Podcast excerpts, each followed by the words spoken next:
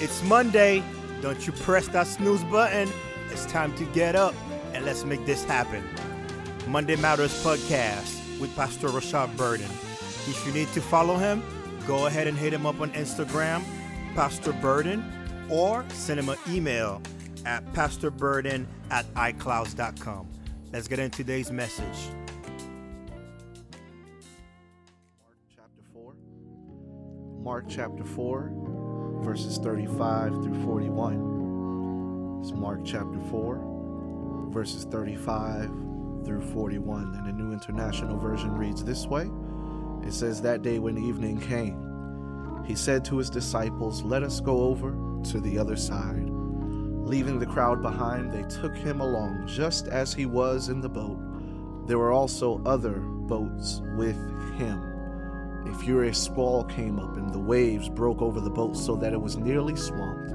Jesus was in the stern, sleeping on a cushion. The disciples woke him and said to him, Teacher, don't you care if we drown? He got up, rebuked the winds, and said to the waves, Peace, be still.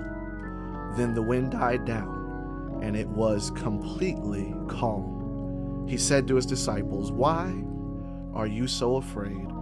Do you still have no faith? They were terrified and asked each other, What manner of man is this?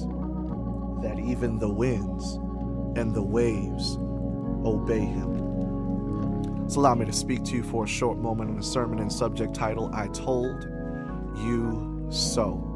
I told you so. Father, not my words, but your words, not my will, but your will. Make my words simple, meaningful, and therefore memorable. Never in remembrance of me, but always in remembrance of Jesus. In his name, I pray.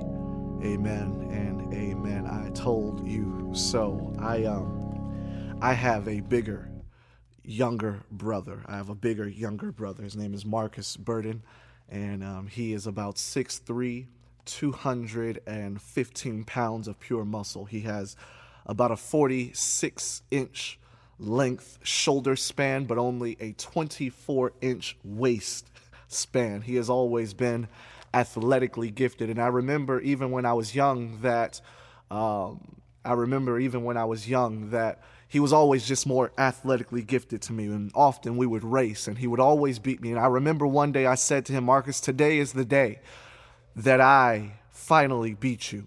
And sure enough, um, I said to him, I'm going to beat him. He looked at me and said, Rashad, you have never beaten me and you will not beat me today. I am going to beat you. And we got to the starting line and we started to run. And sure enough, he beat me. It's one thing to say you're going to do something, and another thing to actually be able to follow through. I believe that we serve a God who, when He says something, He means it. And when He says something, He will bring it to pass. I believe that it is no coincidence that God tells us the things that He tells us because His Word actually says to us that His ways are not our ways, neither are His thoughts our thoughts, but just as the heavens are higher than the earth, so are His thoughts higher than our thoughts and His ways higher than our ways. Really, what that means is that sometimes He says things and does things that don't make sense to us, but we have to trust and believe that if God said it, that it's for a reason and it's for a purpose. This is a very similar situation that we find. This is a similar situation to what we find the disciples in there in Mark chapter 4.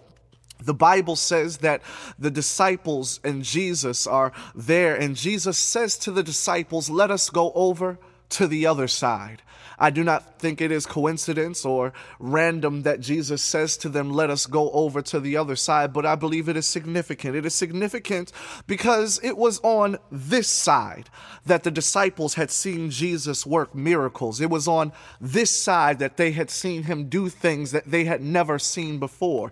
It was on this side that they had seen Jesus feed 5,000 men and, and even more women and children. But Jesus came to them and said, Let us go over to the other side. It was on this side that Jesus had looked down at water. Water looked back up at its creator, blushed red, and turned to wine. But it was then that Jesus said, Let us go over to the other side. And I believe that it is significant that Jesus said to them, Let us go over to the other side, because I know I believe that God knew that that from time to time his people can can sometimes get comfortable where they are. So let me submit to you at this moment that every once in a while God will come to you and say to you, Let us go over to the other side. Even though it was on this side that God healed your family member, that it was on this side that God provided provision so that you could pay your bills when you didn't have enough. Even though you experienced that there, sometimes He has to come and tell you, let us go over to the other side. Why, you say? Well, let me submit to you today that one of the reasons that God comes to you and says to you, let us go over to the other side is because He knows that His children have a tendency to get addicted to the blessings of yesterday and will miss out on the blessings of tomorrow.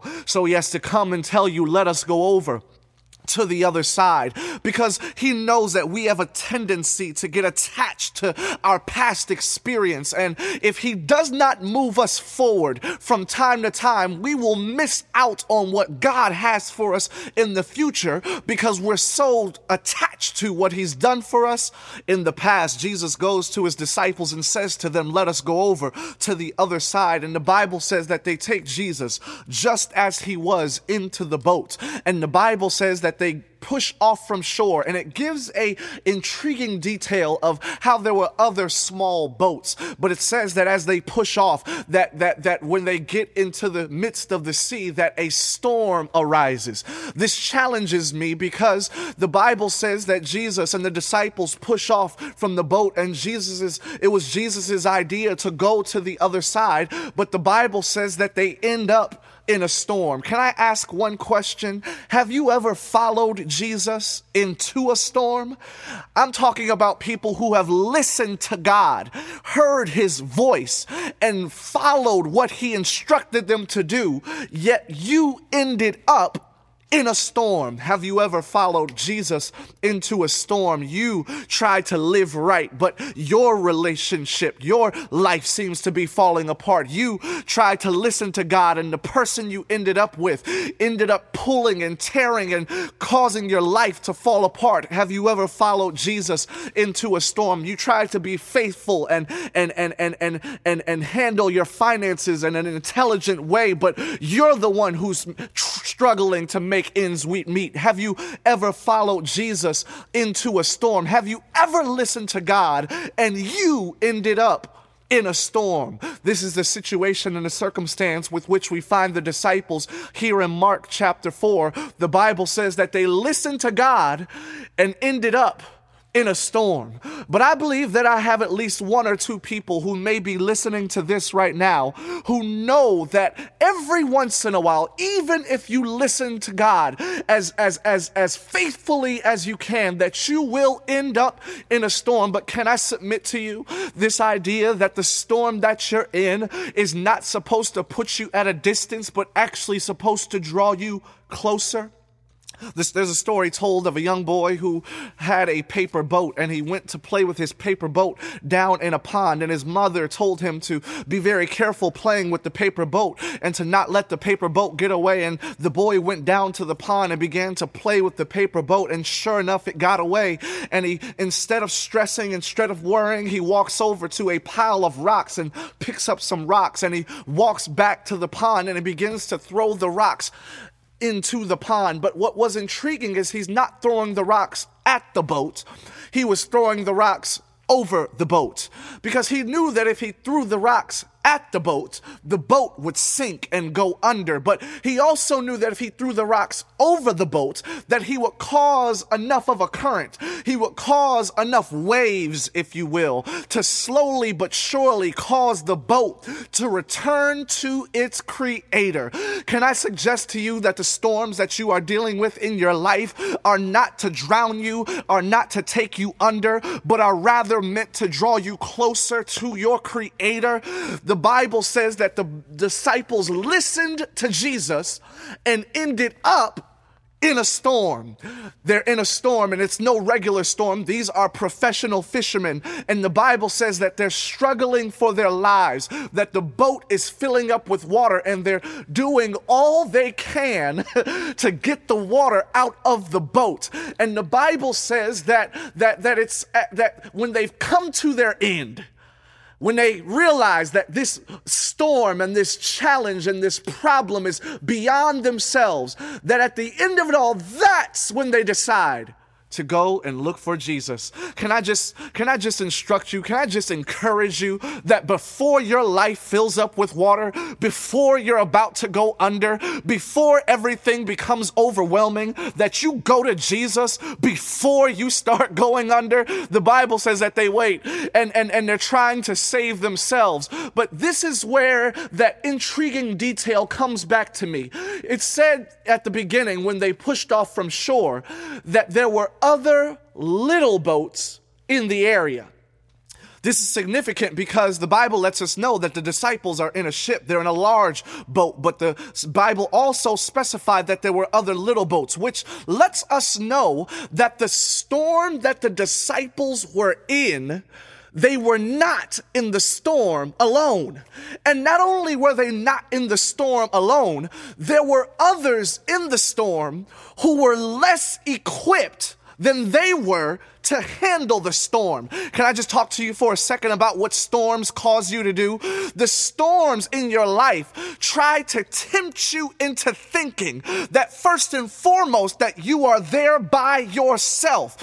And what it does is it blinds you to the fact that if you're going through a storm, there's someone else going through it with you who is less prepared. Can I just encourage you for a moment to let you know that if you're in a storm, you may be just a little bit more prepared than those around you.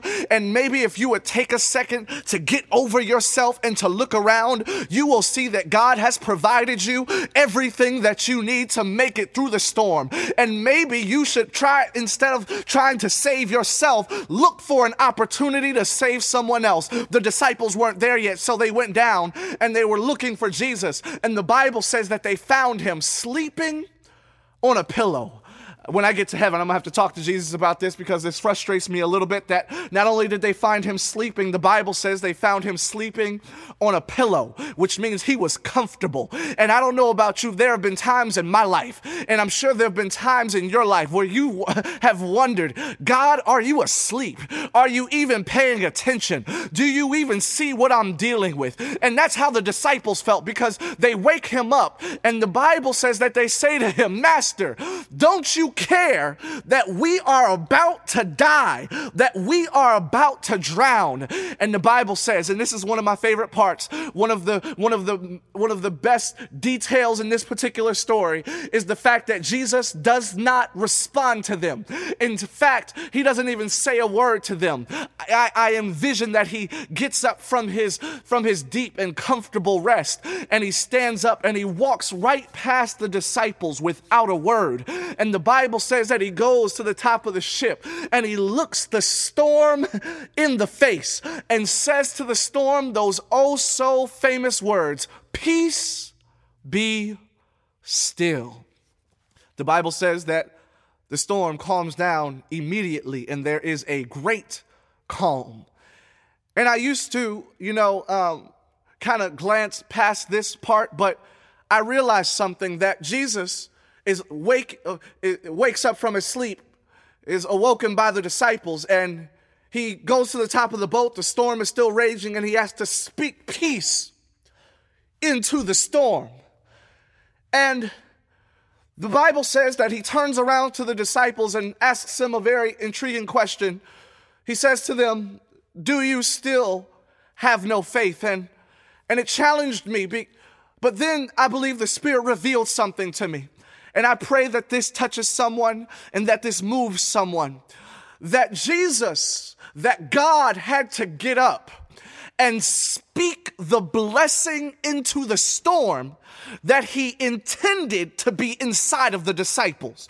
That Jesus got up and spoke peace and stopped the storm when really the peace should have been in the hearts of the disciples. Why is that significant? I wish to submit you some, submit to you something very challenging that maybe God does not want to, to silence and give peace to your storms. Maybe God just wants to speak peace into you. Maybe God is tired of you asking for you to asking him to fix everything in your life. Maybe God just wants you to ask him to fix you because at the end of the day, if he has peace in your heart, there is nothing that he will not bring you to that he will not bring you through. The fact of the matter is, when the disciples were in the storm, and you've heard this before, Jesus was in the boat with them. And it was Jesus, it was Jesus' idea to get in the boat in the first place. I believe that we as a people should continue to wean ourselves off of asking God to fix our situations and begin to yearn for God to fix us. Because if He fixes us, what is there that we can encounter that He can't bring us through? What is there that we can encounter that He has not prepared us for? I'm tired. I'm tired. I believe God is tired of, of having to calm our storms when He's put everything inside of us to be calm in the midst of our storms. Because the storms that we experience are not there to drown us, they are there to pull us closer. The Bible says that they get there, that, that, that, that, that Jesus calms the storm. He says, Peace, be still. And he looks at the disciples and says, Where is your faith? Do you still have such little faith. You know, this challenged me for a while, and I always wondered why it was Jesus was justified in asking the disciples, Why do you still have such little faith? Jesus, don't you see that they just went through a life threatening situation? Jesus, don't you see that everything that they had worked for and everything that they had lived for was about to come crashing down? How dare you, Jesus, ask them and say to them, How do you still have so little faith? But then I remembered that the reason that they were in the boat in the first place is because it was Jesus on the other side before they came to this side who suggested to them, let us go over to the other side. The fact of the matter is, when we're dealing with our storms and when we're in the meantime and in between time, the fact of the matter is, if we just remember what God told us before we got in the storm, we will know that we're able to make it through to the other side of the storm. I believe that no matter what storm you're dealing with, no matter what storm you're challenged with, that we serve a God who is standing on the other side of the storm. And He's waiting for us to come through so that He can tell us, I told you so.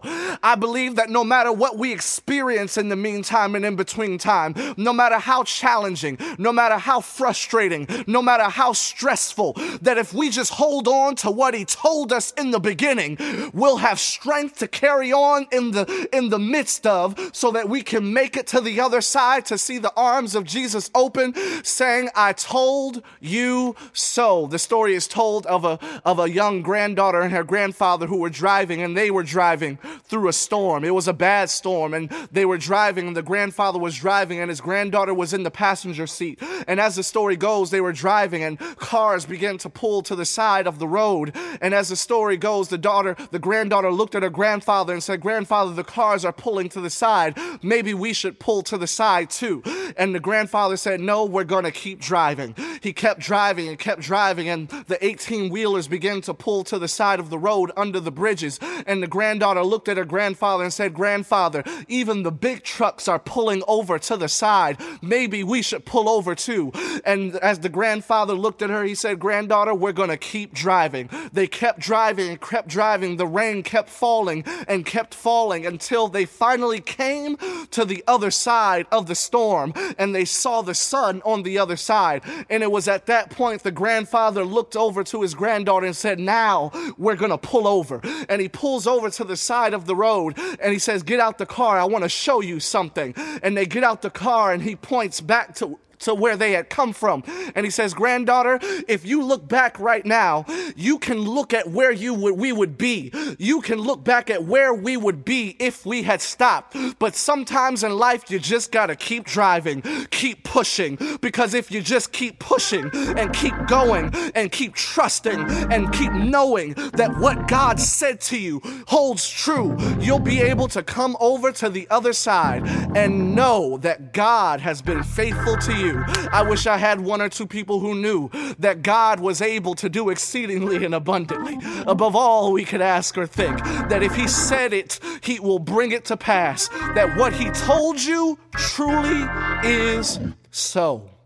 I don't know if I have one or two people who, who know that God has whispered some things to you in the stillness and in the quiet times of your life, and you have gone through storms that have caused you to have spiritual amnesia and to forget what He told you before you got in. But if that's you, I just encourage you to hold on to what He told you, to remember, to bring back to your mind what He spoke into you, and to know that if He told you so, he will bring you through.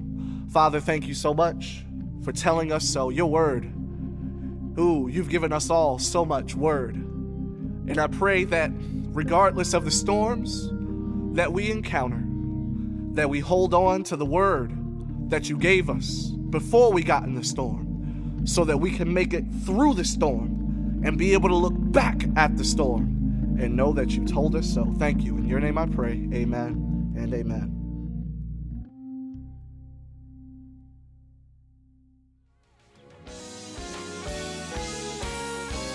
Like what you heard, right? What I need you to do is one, subscribe to this podcast. Two, share it with somebody. Don't be greedy now. Three, y'all need to join SOP's social media family. Instagram, SOP underscore Ministry HCL. Facebook and YouTube, SOP Ministry HCL. Get our original songs available on all streaming media. You want to give us a financial donation to help push this cause forward? We appreciate that. Send us that cash app at dollar sign SOP Ministry HCL. Be blessed, family. See y'all next week.